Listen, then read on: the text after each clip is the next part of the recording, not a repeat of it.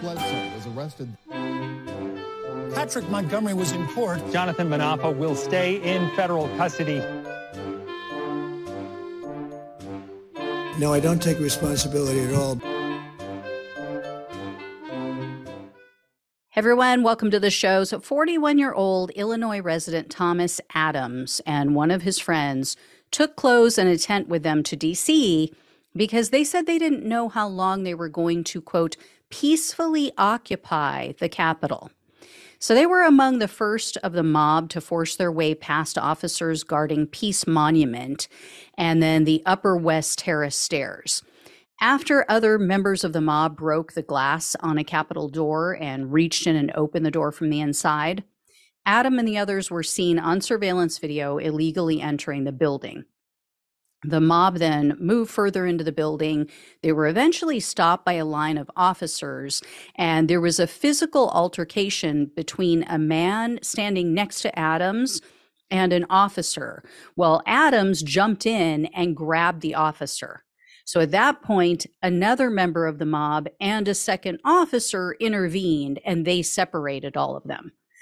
So the police ordered the mob to leave, but the group just ignored their commands, and they kept arguing with the police. Eventually, the mob grew in size, and then they just pushed past the police. So Adams was seen on video entering the Senate chamber just a short time after that. Adams made his way down to the Senate floor, and he and others were rifling through senators' desks and documents, and he was recording all of this activity. However, several minutes later, a group of officers entered the Senate, and they forced Adams and the others to leave.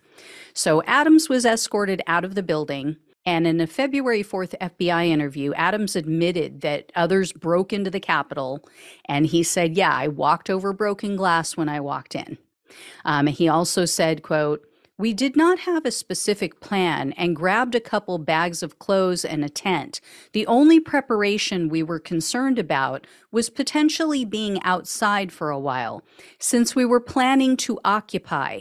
We didn't know if they were going to be out there for 1 day, 5 days, or a week." Adams also told the agents that he didn't want a, quote, pedophile running the country. I mean, who wants to tell him, huh? Who wants to tell him about that legal filing against Trump for allegedly beating and raping a 13-year-old child at Epstein's New York mansion? I mean, wow, you didn't have a problem with that alleged pedophile, So Adams was arrested on April 13th of 2021, and he was charged with obstructing an official proceeding, entering a restricted building or grounds, 2 counts of disorderly conduct, and parading or demonstrating in a Capitol. Adams refused a plea deal. He opted instead for a stipulated bench trial. And in February of 2023, he was found guilty of obstructing an official proceeding and entering a restricted building or grounds. So Adams was looking at up to 20 years in prison, 3 years of probation, and $250,000 in fines. The government, however, requested a sentence of only 34 months in prison, 3 years of probation, and $2,000 in restitution. That might sound like a decent sentence for a nonviolent January 6 defendant, but Adams has quite a criminal history. Between 2001 and 2019, Adams has been convicted 7 times for multiple burglary charges, a retail theft, 2 DUIs, and 2 drug possession charges.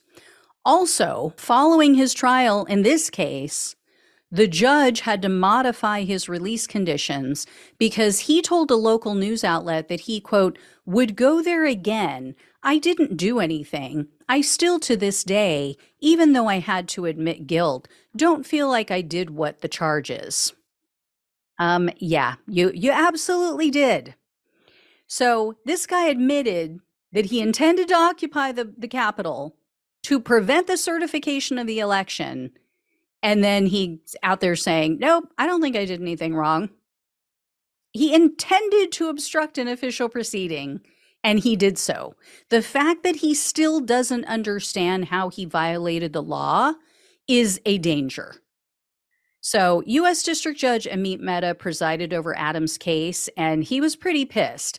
The judge threatened to vacate the 2 convictions, which as a non-attorney, I believe, this is my understanding, is that that means that all 5 charges would be back on the table.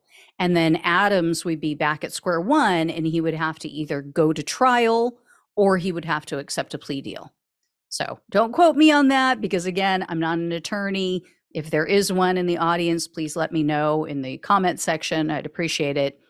The judge decided inevitably against vacating the convictions, but what he did was he made Adams wear an ankle monitor, and then he confined him to his house for 30 days.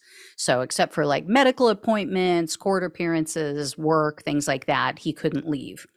As for his sentencing, I couldn't locate any details about the hearing, but Adams was sentenced to 14 months in prison, 3 years of probation, and $2,000 in restitution.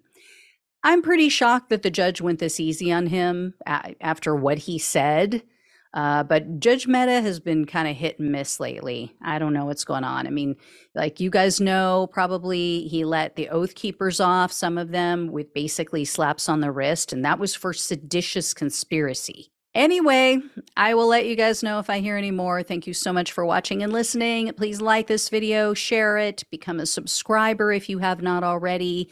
If you can donate or become a monthly donor, that would really help to keep the show going. All the links are down below in the description box on YouTube and on the podcast. So really appreciate it. Love you all. Take care, and I'll talk with you soon.